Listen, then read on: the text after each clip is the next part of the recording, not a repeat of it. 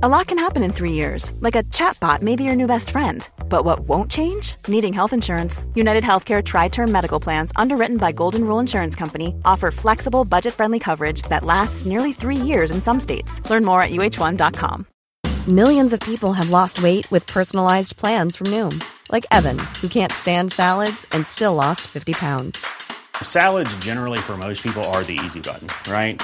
For me, that wasn't an option. I never really was a salad guy. That's just not who I am. But Noom worked for me.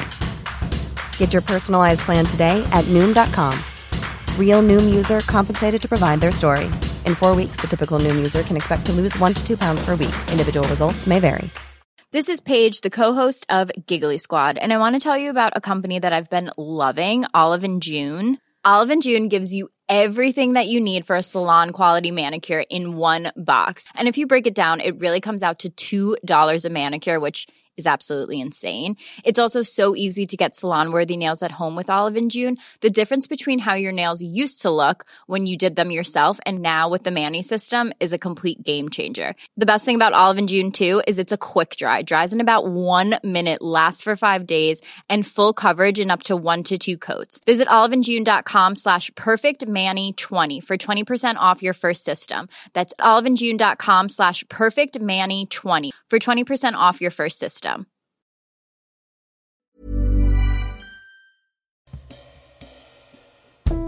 En ny episode av Historien som endret verden er offisielt i gang. Podkasten hvor vi går i dybden på historiske hendelser som har endret verden. Og Med meg i dag så har jeg oberstløytnant, historiker, forfatter og nestkommanderende ved Forsvarets museum, Harald Høybakk. Hjertelig velkommen. Takk for det. Temaet i dag det er terrorangrepet 11.9.2001. Og Jeg vil så begynne med å spørre deg som historiker, da, eh, om vi ser på det 21. århundre.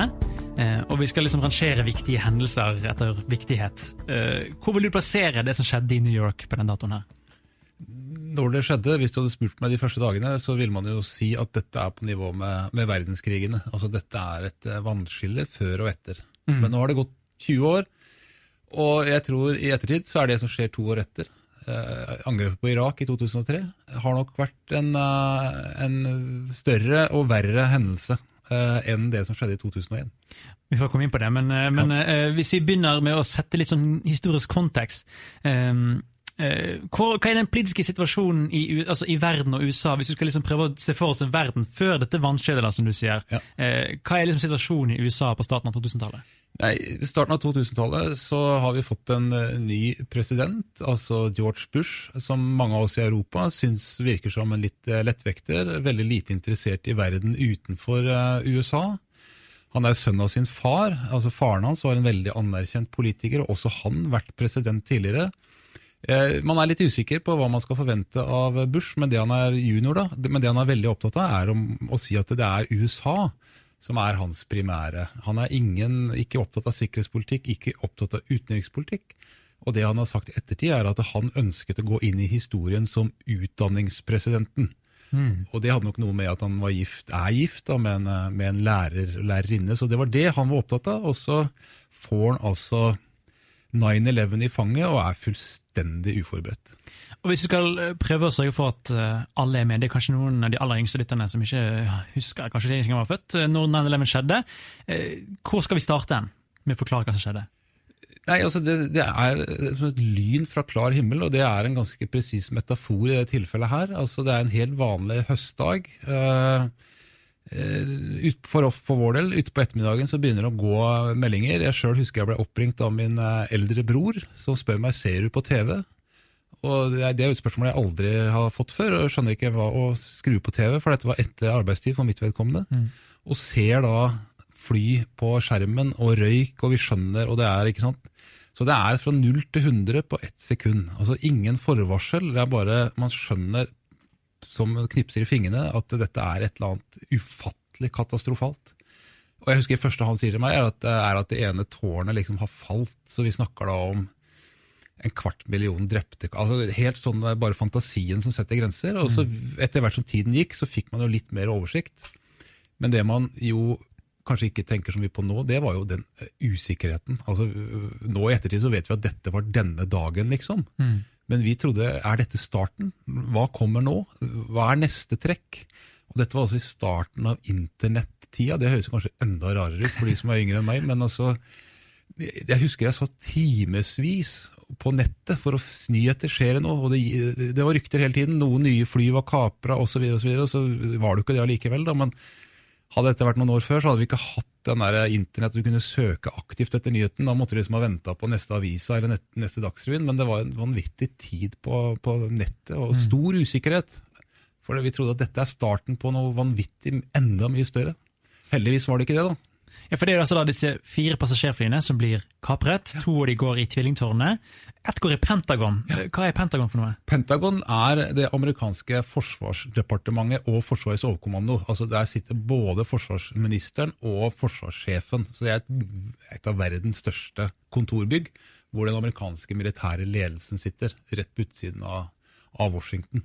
Og så er det ett fly, American Airlines Flight 93, som skal bli også ganske kjent. Hvor var det det havnet hen? Ja, Det havnet jo på et jorde ute, det var vel i Pennsylvania et eller annet sted. Eh, og Der har man jo litt ulike teorier om hvor det var på veien. Om det var på vei til Capitol Hill, eller om det var på vei til Det hvite hus, det vet man ikke. Men der er det jo altså, passasjerene om bord som snapper opp at det er noe som er i ferd med å skje, og, deres eget fly blir jo kapra.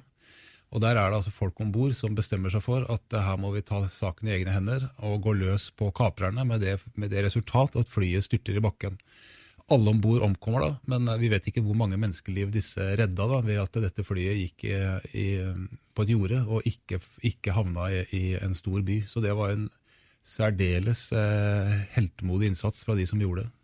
Og det Heltemodig er jo et sånn nøkkelord som går igjen her. Altså, uh, offisielle tall er vel at 2977 mennesker dør, over 25 000 blir skadet. Flere av disse er jo da politifolk, brannvesen, ambulansepersonell. Uh, det bringer ut en slags heroisme i uh, iallfall det amerikanske folket? Absolutt, og spesielt knytta til, til brannmenn, altså hvor hele skift og hele altså, forsvant. Og dette var jo der ser man jo bilder etterpå. altså Alle er livredde kontoransatte som løper ned trappene, og disse brannmennene som løper opp. ikke sant? Ja. Så vi, vi, som sitter og ser på, vet jo hva som skjedde. Så, så den offerviljen som spesielt brannmenn ble uttrykk for, eh, det ble veldig viktig for amerikanerne. Eh, og det ble jo brukt politisk også, selvfølgelig, men det var jo også mange andre som politi og helse og hva det måtte være. Men jeg husker altså brannmennene fikk en veldig altså De var liksom frontlinjesoldatene, kall det det. da, eh, og og den reaksjonen der, at det er ikke noe å lure på. Altså, De sto ikke utafor et brennende høyhus og tenkte at dette her er vel farlig, dette er vel ikke innafor HMS. Det var mm. liksom bare å komme seg opp og hjelpe folk. Absolutt. Og så tenker jeg, Hvis vi skal prøve å se det her i perspektiv fra hvordan det var der og da Det virker veldig vanskelig, fordi vi, jo, vi vet jo så mye ettertid. Men ja. eh, når det først skjer, vet man hvem som står bak? Nei, altså først så tror man jo uh, at dette er et, et, en ulykke. Altså første flyet som går inn. Uh, man tenker at det er, hva i all verden, dette må jo være en navigasjonsfeil type ting. Uh, og Så går den andre, og så får man jo etter hvert vite at det har vært, vært kapringer og sånn. og jeg, da tror jeg det tar det ikke veldig lang tid før man tenker at dette er Al Qaida og bin Laden, og det er jo en forhistorie der. ikke sant? Fordi mm. at eh, det er jo andre terroraksjoner som leder opp til dette, men ikke så store, og ikke på amerikansk jord på samme måte. Noen hadde jo prøvd å ta tvillingtårnet noen år før, men på en litt annen måte. Så, så jeg syns å erindre at det tar ikke så lang tid før man uh, mener at dette er Al Qaida, men både FN og Nato tar jo forbehold i starten når de kommer med sine erklæringer at hvis dette kan bevises, at uh, dette er igangsatt fra utenfor Amerikas egne grenser, så vil f.eks. Natos solidaritetsavtale uh, tre inn, og samme med FN. ikke sant? At, uh, så det tok litt tid for å bli helt sikre, men jeg tror amerikanerne de, eh, de gjorde seg på en oppfatning veldig tidlig hvor dette kom fra. Og Al Qaida er jo et navn som mange vet om i dag, men kanskje begynner å bli litt glemt, fordi de rett og slett ikke er så mye i media lenger.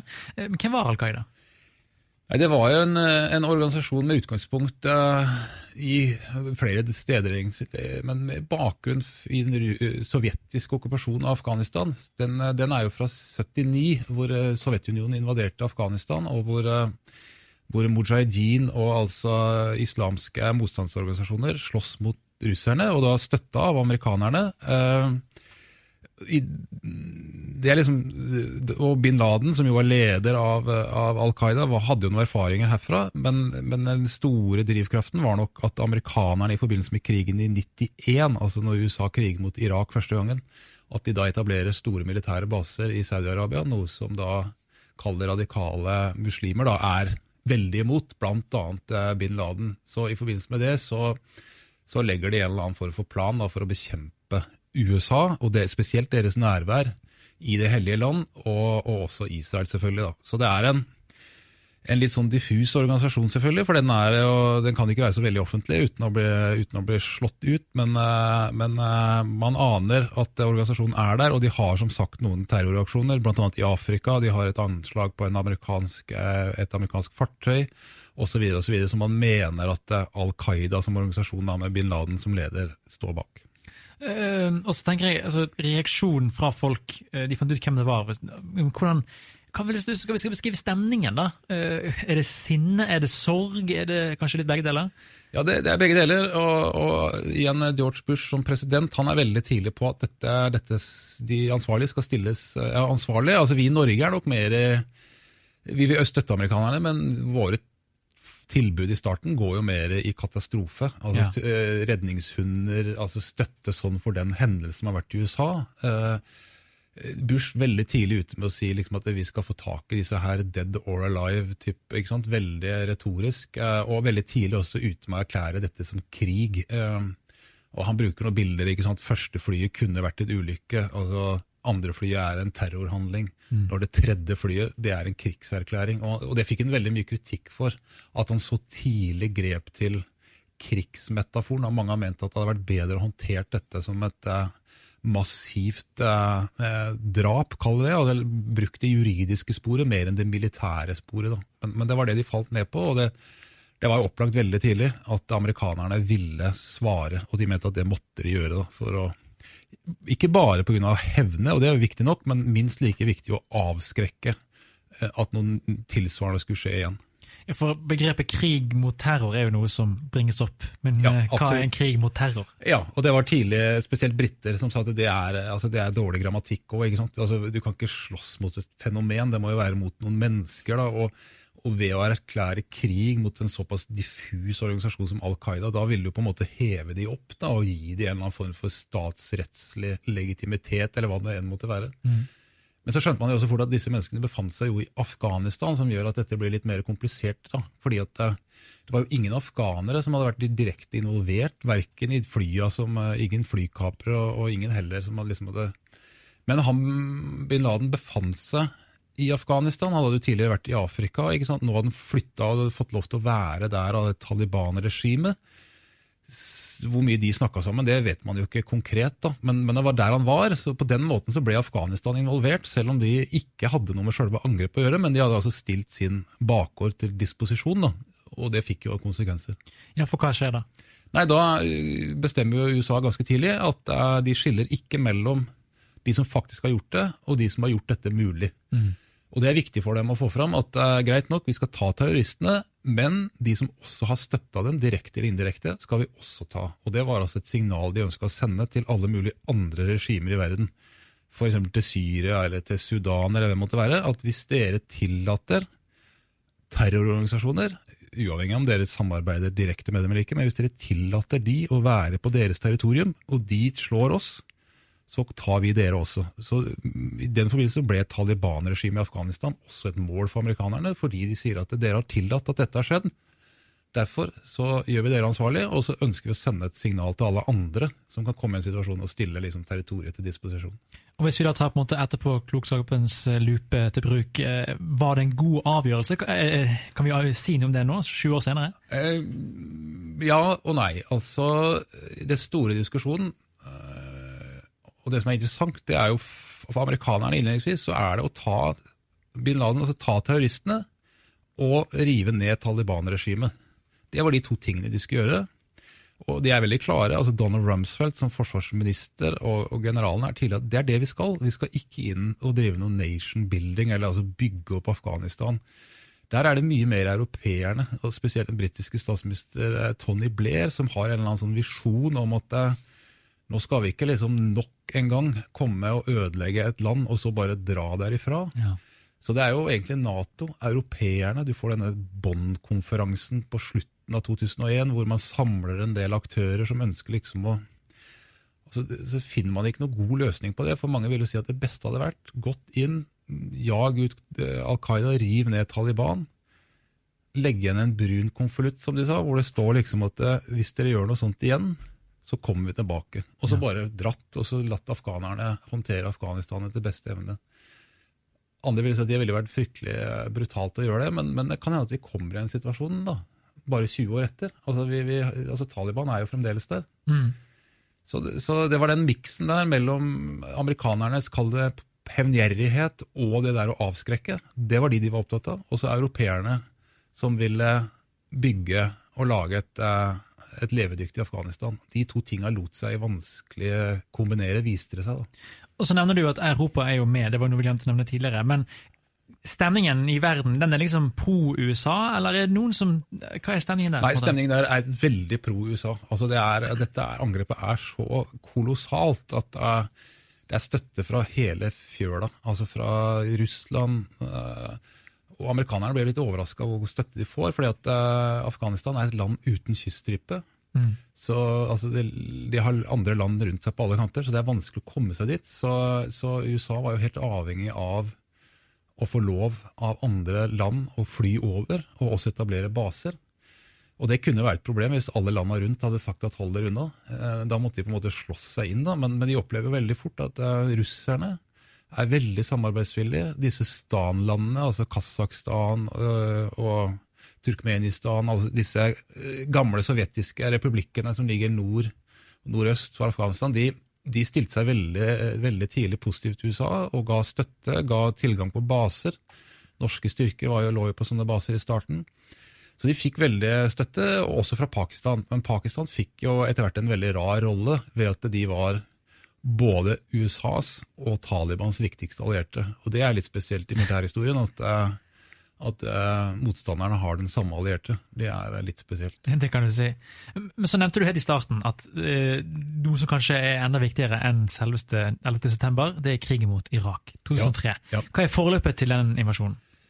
Nei, det er, det er også litt komplisert, kanskje. Men, men som jeg sier, før angrepet eh, 9-11 så er USA og Bush spesielt veldig lite internasjonalt orientert. Men etter det angrepet så skjer det noe med stemningen i USA, både med han personlig, med hans visepresident Dick Cheney, eh, forsvarsminister Rumsfeldt og andre. De, de tenker at dette gir oss en mulighet til å rydde opp i en del eh, utfordringer. Og da går det rykter, og noen forteller om at de hadde satt opp en liste av sånne stater som de hadde litt lite sans for. Altså Irak, Nord-Korea eh, typ, ikke sant? Nå, nå, skal vi, nå skal vi bruke denne muligheten til liksom å få verden på rett kjøl igjen. Ja. Eh, og så eh, opplever de jo det at eh, Sovjetunionen de var ti år i, i Afghanistan. Fra 79 til 89. Eh, klarte det ikke, tapte. Eh, USA vant tilsynelatende i løpet av et par måneder. Altså Kabul faller jo før jul, ikke sant. Mm. Så de, de sitter med en følelse at de har et militært apparat som er helt unikt. Eh, De sitter med en del problemer, og så ser de at vi har løsninger på problemene. Så derfor så tar vi Irak og Saddam Hussein, liksom, for han hang igjen litt fra krigen i 91. Så, og det er egentlig en ganske trist historie, da, fordi at uh, veldig mye av det de la til grunn, viste seg å være feil. Da. Uh, og veldig mye av det vi sliter med i dag, knytta til eh, Syria, uh, knytta til Irak selvfølgelig, og hele situasjonen i Midtøsten i dag er mye mer prega av 2003 enn av 2001. Jeg kan utdype på det. Hvorfor det? Nei, altså fordi når man rev ned eh, Irak og gjorde det, eh, ikke sant, eh, stykka det opp, altså det ble kaotisk anarki, ikke sant, og, og ISIL og alt det som kom, som spredde seg inn i Syria, problemer opp mot Tyrkia, ned mot Saudi-Arabia, Jemen, altså hele altså balansen og strukturen i, i den regionen ble altså ødelagt mer eller mindre av angrepet i 2003. Altså, I 2001 å gå til Afghanistan det var det egentlig aksept for, fordi at det var en foran, altså angrepet som kom på USA først. Så det var egentlig Og Afghanistan som sådan er også et relativt isolert problem. Det høres litt rart ut i og med at de ligger der de ligger, da, med Iran som i vest og Kina i øst, så de ligger jo veldig sånn i, i rundkjøringa sånn sett. Men, ja. men, men, det var jo allikevel Afghanistan som land var relativt eh, håndterbart, kall det det, da, geostrategisk. Mens når Irak rakner, ikke sant, du har eh, sunni-shia-problematikken osv., så, videre, og så, videre, så så det at de bestemte seg å gå til angrep på Irak i 2003, det ødela den situasjonen. Og det gjorde også at Afghanistan skled ut i det kaoset som det ble. fordi at eh, man følte vel at i 2003 så var utviklingen i Afghanistan ganske god. Men amerikanerne begynner å tenke på andre ting og trekke ut ressurser, så gjorde det at Taliban fikk mulighet til å bygge seg opp igjen. Og at de slår tilbake sånn i 2005-2006. At de da kommer eh, overraskende sterkt tilbake. Eh, så det er, vil mange mene, jeg er blant de, at, at det angrepet i 2003 er, en, er nok en, en tabbe på liksom sånn Eh, på nivå med to verdenskriger, for å si det sånn. Selv om ikke antall drepte og sånn, men altså det, det, får så store konsekvenser i så lang tid for så mange mennesker. da. Og så tenker jeg, altså, eh, Holdningen til USA endrer seg jo også, altså spesielt for veldig, oss i Europa. Veldig. Kan du forklare litt eh, hva som skjer der? Ja, for det som igjen, 2001, sympati fra alle kanter. Altså Dette er, dette er, dette er fælt, det som har skjedd, angrepet. Sympati fra alle kanter. Men opp mot angrepet på Irak så var det veldig stor uenighet. Ikke sant? Mange europeiske stater sa at dette vil vi ikke være med på. Bush eh, var jo formelt sett på jakt etter eh, masseødeleggelsesvåpen, og det har fått mye kritikk for ettertid. At det var liksom løgn og fabrikkert, men det tror jeg ikke det var. Jeg tror han var genuint engstelig for at eh, Irak og Saddam Hussein hadde masseødeleggelsesvåpen, og at de måtte gå inn og ta det ut. Frankrike, Tyskland, Norge, flere var jo veldig skeptiske og mente at når når vi ikke har bedre bevis enn det vi har, så kan vi ikke liksom invadere et land og sette i gang en masse prosesser. Norge var jo med i 2001. altså I starten så var vi litt usikre på hva egentlig vårt bidrag skulle være, men når vi kom utover i november-desember, og sånn, så ble vi veldig ivrige på å være med. Eh, det var viktig. Eh, både å støtte USA, men også være en del av Nato-aktiviteten. 2003 så var vi veldig imot. Det var jo borgerlig regjering med Bondevik som statsminister, og, og dette vil vi ikke være med på. Um, så, og Det skapte veldig dårlig stemning også internt i Nato mellom gamle allierte. altså ja. Spesielt Tyskland og Frankrike på den ene siden, også, også Storbritannia. Og det ødela jo fullstendig Tony Blairs politiske arv. ikke sant? Han er jo kunne jo vært en, eh, en eh, aktet statsmann i dag, men han, det arven hans i, i, Storbritannia etter at han var med på dette her det, altså han, han, tenker på Irak hver eneste dag, kommer til å gjøre resten av livet sitt, er jeg ganske sikker på. Men eh, George Bush ble jo gjenvalgt? Du, ja, altså, amerikanske presidenter blir gjerne det. Ja. Paradokset er at eh, faren hans, som jo var en mye bedre president, han ble ikke gjenvalgt. Eh, selv om det var rett etter at de hadde vunnet krigen i Irak i, 2000, i 1991. Men han taper veldig overraskende for, eh, for Bill Clinton. Um, men at eh, Bush skulle vinne uh, gjenvalg, det er ikke så rart. Spesielt ikke når landet er i krig. Altså, da er det litt sånn for amerikanerne at vi slutter opp under, opp under våre folk, liksom.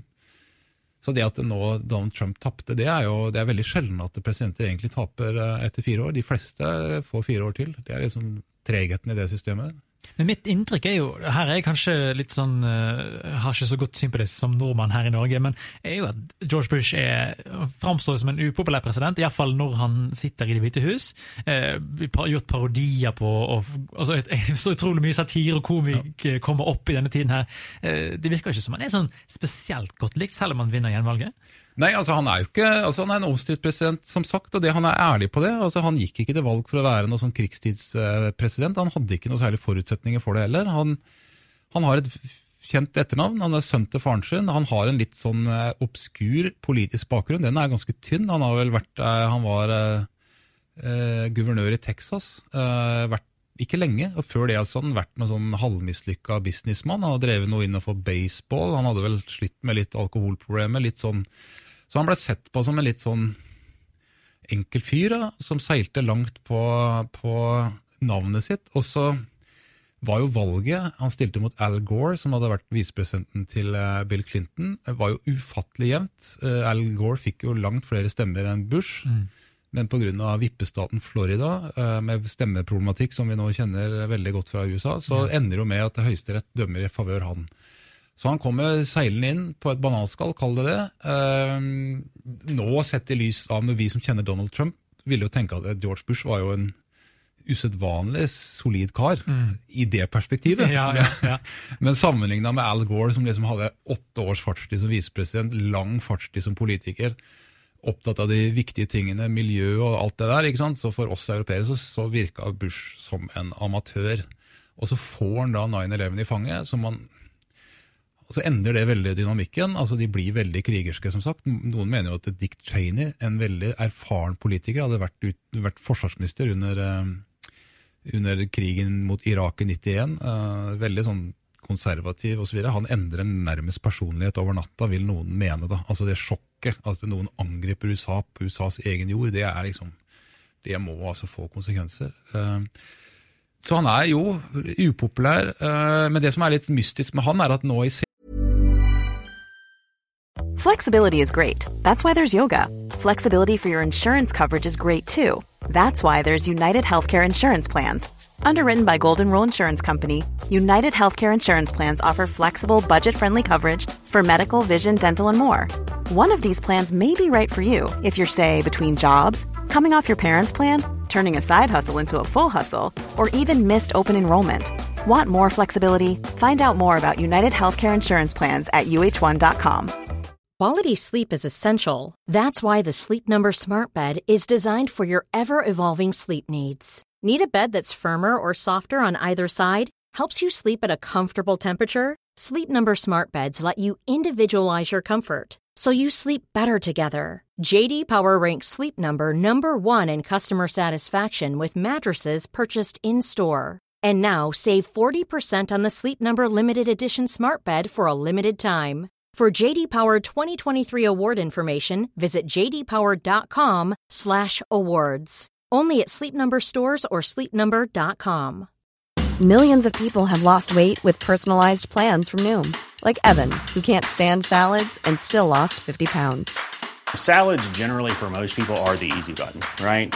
For me, that wasn't an option. I never really was a salad guy. That's just not who I am. But Noom worked for me. Get your personalized plan today at Noom.com. Real Noom user compensated to provide their story. In four weeks, the typical Noom user can expect to lose one to two pounds per week. Individual results may vary. senere tid, som en eldre herre, ikke sant, så, så har folk litt sympati for han, fordi at han har tatt inn over seg en del av problemene altså knytta til veteraner og sånn. Han har jo blant annet gitt ut eh, akvarelltegninger av, av amerikanske veteraner. Ja, Eh, er vi på Bush, altså. Bush, ja. Ja, ja, ja. Eh, Så, så man får liksom inntrykk av at han sliter. Han eh, har en eller annen form for anger. Jeg tror ikke han angrer nødvendigvis på det han gjorde, men han ser jo at han har tatt en del beslutninger som har fått veldig katastrofale konsekvenser for enkeltindivider. og, og eh, så du ser Han blir jo brukt for nå i forbindelse med presidentvalget nå, og sånn litt sånn stand-in nærmest for han dårlige taperen som, var, som satt i Det hvite hus. Mm.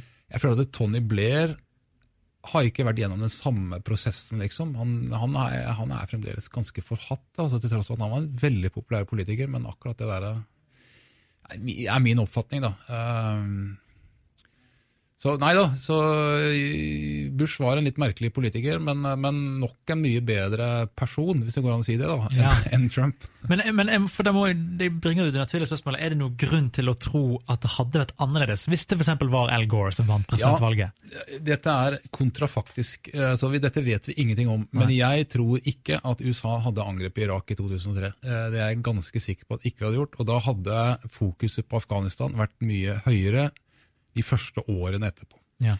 Kan hende man hadde klart å etablere en afghansk styredyktig regjering. Vi vet jo ikke det, men det kan også hende at Taliban kanskje hadde kommet tilbake med en litt mer sånn eh, organiserte former. Det, det, akkurat hvordan det hadde gått, det, det skal vi ikke være så skråsikre på, akkurat Afghanistan-biten. Men jeg, jeg klarer ikke å se for meg at demokratisk regime, altså, eh, altså demokratene med Al Gore, at han hadde altså angrepet Irak. Altså jeg, jeg tror en del av det som eh, Grunnen til at Bush angrep Irak, var jo banalt knytta til faren hans hadde ført krigen i 91. Det hadde jo vært noen eh, rykter om at eh, Saddam hadde prøvd å ta livet av eh, George Bush senior osv. osv. Så en del sånn saus av en oppfatning at det her må noe gjøres. liksom. Jeg, ja, det får vi aldri vite, men jeg tviler sterkt på at Al Gore hadde gått til krig mot Irak i 2003. Så bare om vi skal se på liksom hvordan 11. september endret verden, så kan du like mye si at valget i 2000 og valget si, av å gå til krig i 2003 har minst like mye å si da, som, altså, som satt, satt forutsetningene for at det skulle gå la oss si hermetegn så galt da, eh, som det gjorde? Ja, absolutt. Uh, altså det Utfallet av valget Noen vil jo si at det betyr ikke så mye hvem som sitter som president, fordi at det er de store tannhjulenes bevegelser, og det er det som betyr noe. Men jeg, jeg tror at uh, Jeg blir litt sånn engstelig når jeg hører det, men, men Donald Rumsfeld som, som, forsvarsminister han sier i sine memoarer at det ble aldri diskutert om de skulle angripe Irak eller ikke. Nettopp. George Tenet, sjefen for CIA, veldig sentral i både angrepet 9-11, som var en kjempekatastrofe for CIA. Hvordan kunne dette skje, liksom? Og veldig delaktig i, i operasjoner mot Afghanistan. Han sier også det ble aldri diskutert. George Bush spurte aldri skal vi angripe Irak. Hva mener dere? Det var noe George Bush eh, fant ut i sitt eget hode. Han sa jo det, at han likte gjerne å ta en sykkeltur eller ta, ta pickupen sin og kjøre rundt i, på ranchen sin og gjøre seg opp en mening.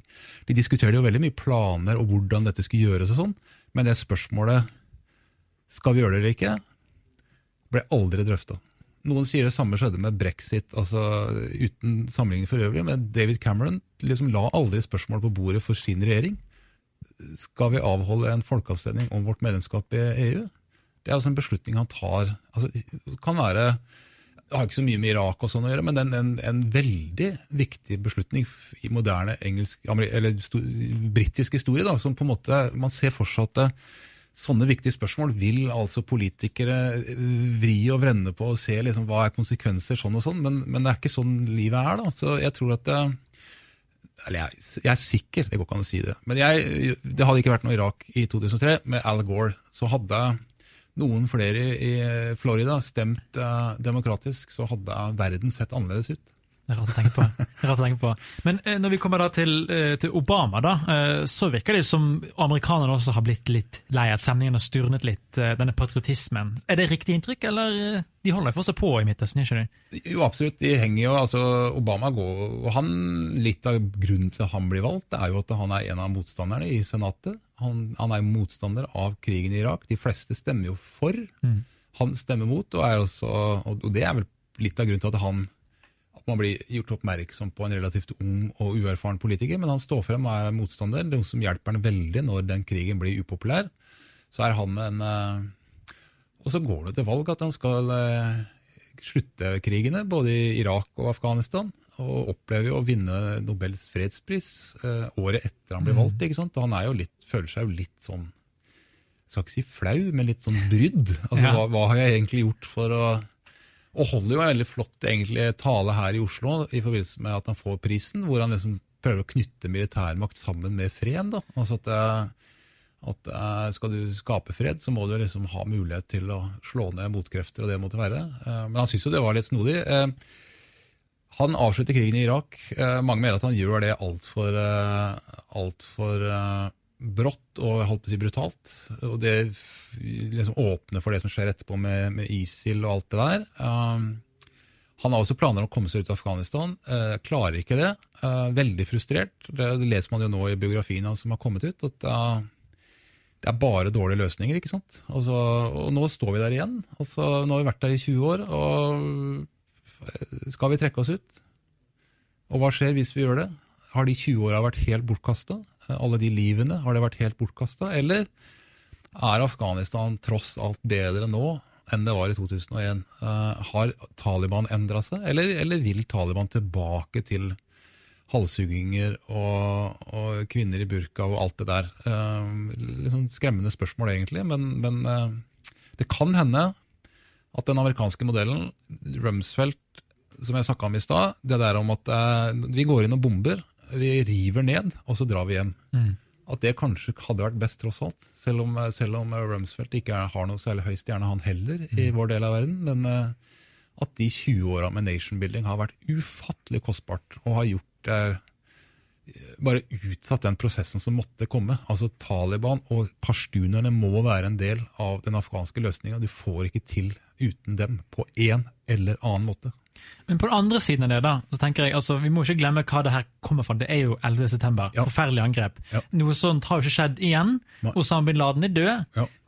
Kan man si at det har funket, denne krigen mot terror, eller blir det for enkelt å si? Nei, nei, altså det er ikke noe dumt spørsmål i det hele tatt. Fordi eh, i 2016 så kom Norge, eller da ble det skrevet en eh, vurdering av Norges innsats i Afghanistan. Det såkalte Afghanistan-utvalget, ledet av Bjørn Tore Godal. Så brukte jeg var deler, med på deler av det arbeidet. Jeg holdt på halvannet år med å se på hele Norges innsats i Afghanistan fra 2001 til 2014.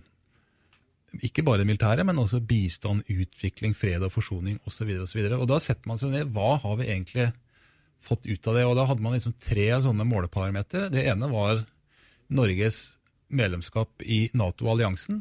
Det var tommel opp. Altså det hadde vært, det hadde vært nyttig og viktig for Norge å vært med i militære operasjoner sammen med våre nærmeste allierte over så mange år. Ja. Det er bra.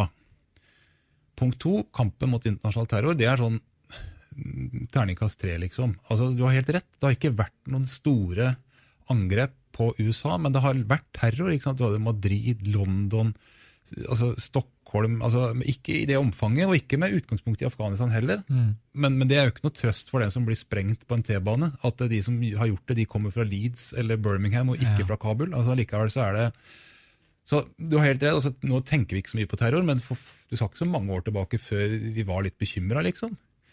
Eh, og så Det siste det var, eh, det var nation building i Afghanistan. altså Afghanistan skulle bli et bedre sted å bo. Det, man si at der har man mislykkes. Men jeg mener jo eh, at eh, igjen, hvordan hadde det sett ut med ytterligere 20 år med Taliban-styre?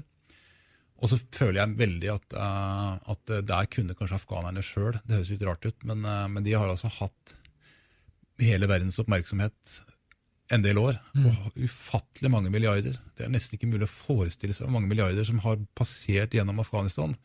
Det er ikke alt selvfølgelig som har havna der til slutt. Mye har havna i lommer over hele verden. Men altså, de har hatt en veldig sånn privilegert oppmerksomhet sammenligna med en hel rekke andre sånne kall det mislykkede stater. da, Men uh, uten å egentlig ha fått det til. Og der, eh, for meg så var det det er kanskje den største skuffelsen. At, uh, at de, Ghani, Abdullah og, og de folka som har vestlig utdanning, mye kunnskap, at heller ikke de på en måte har klart å gjøre noe ordentlig med korrupsjon gjøre noe osv. Så, videre, så, videre. så det er, eh, det er mange grunner til at det ser ut som det gjør. Eh, og hvorvidt det har vært verdt det eller ikke, som du sier, hva måler vi etter? Det har ikke vært noe nytt 9-11, og det skal vi være glad for, for det var ingen som trodde 9-11. Da trodde vi dette var starten på et eller annet. Ja. Jeg har lyst til å gå litt tilbake til, eh, til de mer kanskje mindre politiske bildene, og litt mer sånn vårt dagligliv. Eh, En ting som blir fort endret, det er jo livet på flyplassene. Ja. Eh, Jeg husker, jeg ble litt sjokkert, for jeg gikk litt tilbake og så så jeg at veldig mange av disse tiltakene som vi nå er vant til på flyplasser, de skulle være midlertidige. Men når, når er de midlertidige perioden over? Nei, det vet ikke jeg, og jeg tror eh, den jevne passasjer ville vel vært veldig usikker hvis vi hadde fjerna de. Altså, vi, jeg, jeg er jo så gammel at jeg husker jo da, at vi reiste fra fly, eller med fly, uten å gå gjennom noe sikkerhetskontroll å snakke om. Jeg husker til og med at eh, i og med at jeg er i Forsvaret og skulle på øvelser her eller der, og tok med meg våpenet mitt om bord i fly, ikke sant? det tror jeg du skulle ha vanskeligheter med i dag. Å gå med altså, AG3 gjennom og Nei, det går ikke. Så det var en annen tid. eh, Så jeg tror at det, det er nok eh, nå helt forventa. Jeg tror folk ville blitt veldig nervøse hvis du, hadde dratt fra Gardermoen og du tenkte at eh, ingen har kontroll med hva sidemannen min har i kofferten, eller hva hun har i veska si. Så jeg tror vi eh, Så Nei, det skjedde jo selvfølgelig mye med med den biten. Ting ble dyrere og mer omstendelig, men, men vi venner oss til det. Vi ser jo nå også i disse covid-tider at vi, menneskets evne til å tilpasse seg, den er ganske stor. altså. Ja, og det er jo et tankekors det at eh, disse midlertidige sikkerhetstiltakene den gangen har blitt til nå. Ja. Kanskje en av disse tiltakene som vil Men det får være en helt annen eh, diskusjon. Um, jeg lurer jo på, altså Du nevner jo din militære bakgrunn. Jeg er litt nysgjerrig på hvordan det var for deg personlig, som måtte ha, vært, ha den, den bakgrunnen når dette skjedde. Hva er det man tenker, og hva er det dine kollegaer har tenkt når, det, når man ser noe sånt?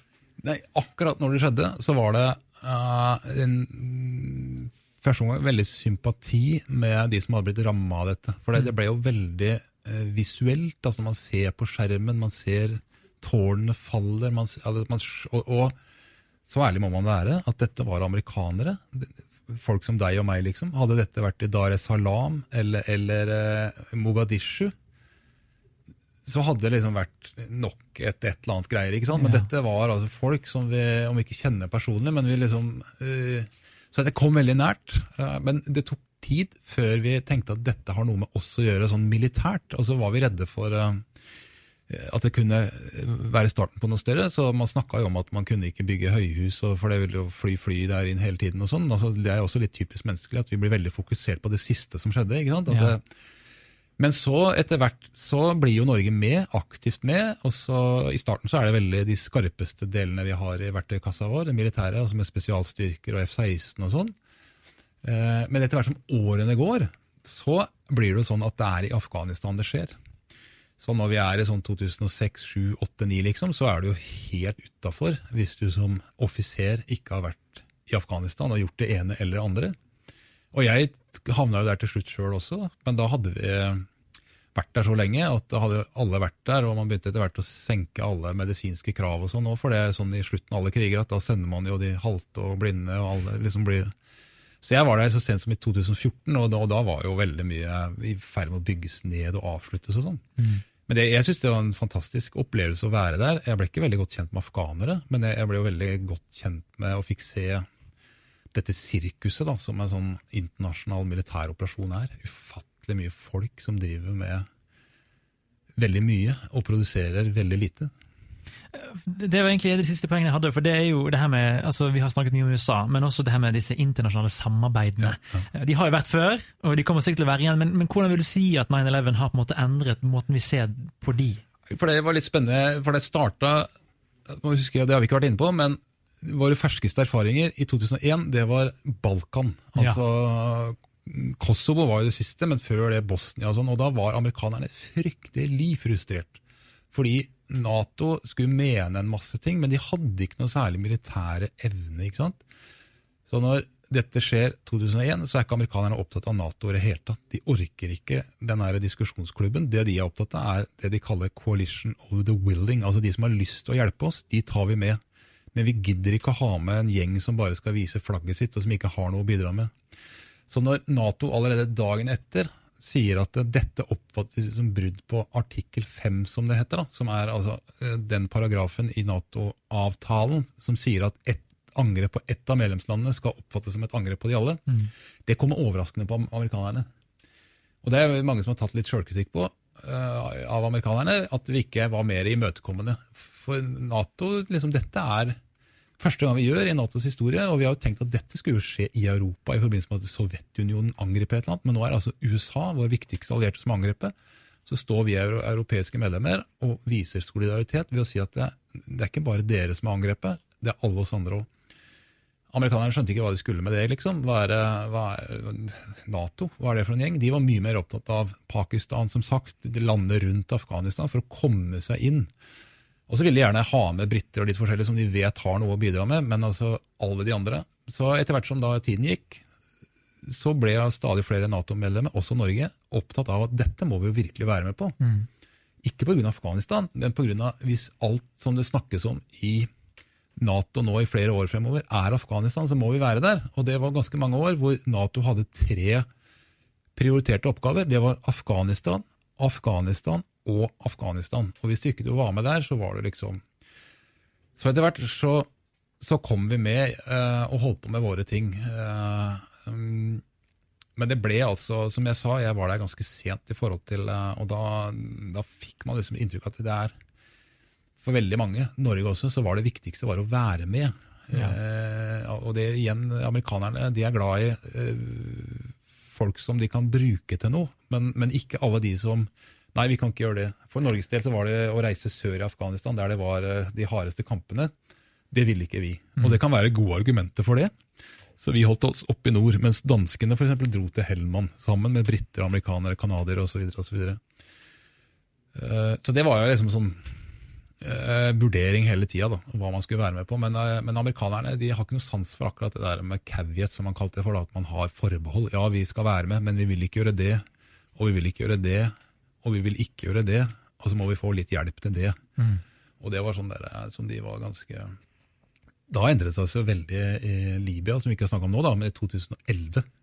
Hvor Norge deltok med F-16. Det var jo helt motsatt. Da var vi jo med helt fra starten. Ja. I helt fremste linje.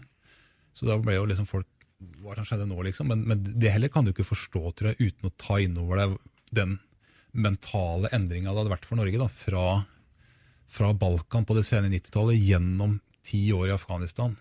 Hvor vi hadde vent oss til liksom å, å faktisk slåss. For jeg er jo så gammel vet du, at jeg, jeg husker jo eh, at vi tenkte det på når det begynte sånn på tidlig 90-tall på Balkan, at i det øyeblikket nordmenn ville bli drept i FN-tjeneste, så ville Norge trekke seg ut. Ja. Det var en sånn holdning vi hadde. Men så ser vi jo det, at det, å miste folk i operasjoner, som vi gjorde i Afghanistan, til en viss på Balkan, men ikke på samme måte, men i Afghanistan så ble jo folk drept. Det var jo ikke noen politiske kostnader knytta til det, snarere tvert imot. Altså det var jo det var ikke noe politikerne skammet seg over. Det var, det var, noe som på en måte Så det, der ble vi litt overraska.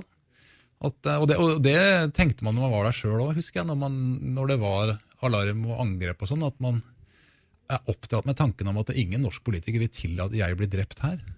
Men nå tenkte vi liksom at eh, hvis det treffer der jeg står nå, så er ikke det noen stor katastrofe. Det blir, det blir litt seremonier rundt og det blir liksom litt sånn og det var en litt sånn aha-opplevelse å få. da. Ja. Uh, og da må man bare understreke det, at uh, for Norges del så hadde vi jo ikke så mange tap. I snitt så hadde vi én fallende i året. Det er jo tragisk for de familiene som blir ramma, men sammenlignet med mange andre land, f.eks. Danmark, og sånn, så var det jo veldig små tall. da. Men, altså, men, men vi, politikerne hadde et, opplagt et annet syn på, på, det å miste folk i tjeneste enn det vi opprinnelig, eller i hvert fall jeg, trodde. da. Ja. Eh, nå har vi snakket mye om konsekvensene av, av 11.9. Jeg har lyst til å avslutte med å spørre deg, Eh, la oss si det at disse flykaperne ble, ble stoppet i kontroll, og dette her aldri skjedde på den skalaen det skjedde. Tror du vi klarer å se for oss hvordan verden vår hadde sett ut i dag, 20 år senere da?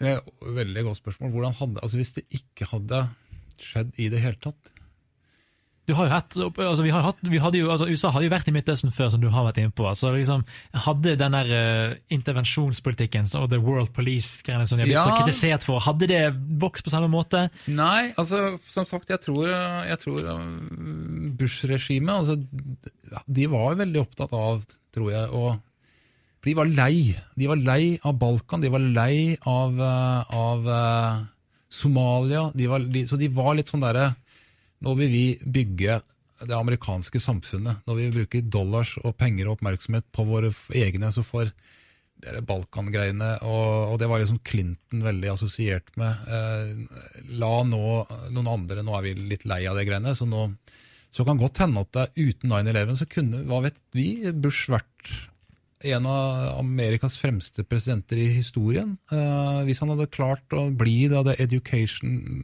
of president, eller hvordan han skulle se for seg å være. Mm. Uh, men hvis Al Qaida hadde liksom forsøkt, men blitt stoppa, så ville de kanskje gjort noe annet. Og det var jo det er også eh, mange som mener at hvis USA ikke hadde gått til Afghanistan, men bare liksom nøyd seg med å være sinte, så ser man for meg, da ville altså hos bin Laden bare fortsatt med andre ting. Trappe ytterligere opp. ikke sant? For okay. noen mener at planen hans var hele tida å trekke USA inn i Afghanistan. For der hadde de en generasjon før slått Sovjetunionen. Ja. Så hvis vi klarer å få USA inn i det samme ugjestmilde landet, så skal vi slå den andre Og de hadde slått britene òg, ikke sant? Hvis vi går 100 år tilbake, så, så var det så britene som imperiemakt hadde blitt jaga ut fra Afghanistan. så det var liksom Afghanistan er det stedet imperier går for å dø. Så hvis, eh, hvis, han hadde klart å lokke USA dit, så skulle han liksom klare å slå USA. Han, eh, og da hvis det ikke holder med de flyene, hva skulle da neste være? Og da er jo flere som har pekt på at eh, da hadde det altså vært eh, et eller annet masseødeleggelses, altså atomkjemisk Du kan bare se for deg, hvis han ikke hadde klart å pådra seg Amerikas vrede med, med 9-11, hva skulle da til? da? Dette blir spekulasjoner, vi vet ikke hvordan han har tenkt, og sånn, men, men flere har pekt på At, uh, og man finner uttalelser knytta til at han hadde ambisjoner om å skape et amerikansk Hiroshima og hva det måtte være. Men mm. igjen, dette er mye spekulasjoner. Men, men, du skal ikke se bort fra at uten 9-11, uh, neppe nå Irak 2003, da kan det hende at verden hadde sett ut litt sånn som den gjorde på 1990-tallet. Uh, geostrategisk, da. Ikke sånn teknologisk med internett og alt det der, men at, at vi ikke hadde hatt disse veldig store Og sånn var verden. vet du. Husk at Eisenhower på 50-tallet han hadde vel ikke én en eneste krig eller operasjon gående i løpet av sine åtte år. Så Vi tenker nå at det er veldig amerikansk, at du driver og bomber litt her og bomber litt der, men, mm. men det er egentlig ikke det. altså. Så det er en mulighet å se for seg at uh, USA hadde vært mest opptatt av å produsere biler og spille baseball, og ikke bombe Irak, Afghanistan og Libya og hvor det måtte være. Harald Høybakk, tusen takk for at du kom hit i Historie som endret verden. Bare hyggelig. Du har hørt historier som endret verden, med Johannes Grindheim Ølfernes. Podkasten er produsert av Radiometro. For flere podkaster, se radiometro.no.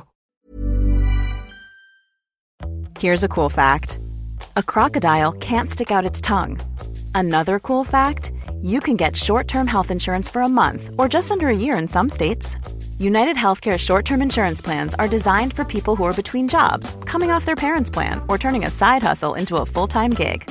Underwritten by Golden Rule Insurance Company, they offer flexible, budget friendly coverage with access to a nationwide network of doctors and hospitals. Get more cool facts about United Healthcare short term plans at uh1.com. Mom deserves the best, and there's no better place to shop for Mother's Day than Whole Foods Market. They're your destination for unbeatable savings, from premium gifts to show-stopping flowers and irresistible desserts. Start by saving 33% with Prime on all body care and candles. Then get a 15-stem bunch of tulips for just $9.99 each with Prime. Round out Mom's menu with festive rosé, irresistible berry chantilly cake, and more special treats. Come celebrate Mother's Day at Whole Foods Market. When you make decisions for your company, you look for the no-brainers. If you have a lot of mailing to do, stamps.com is the ultimate no-brainer. Use the stamps.com mobile app to mail everything you need to keep your business running with up to 89% off USPS and UPS. Make the same no-brainer decision as over 1 million other businesses with stamps.com. Use code PROGRAM for a special offer. That's stamps.com, code PROGRAM.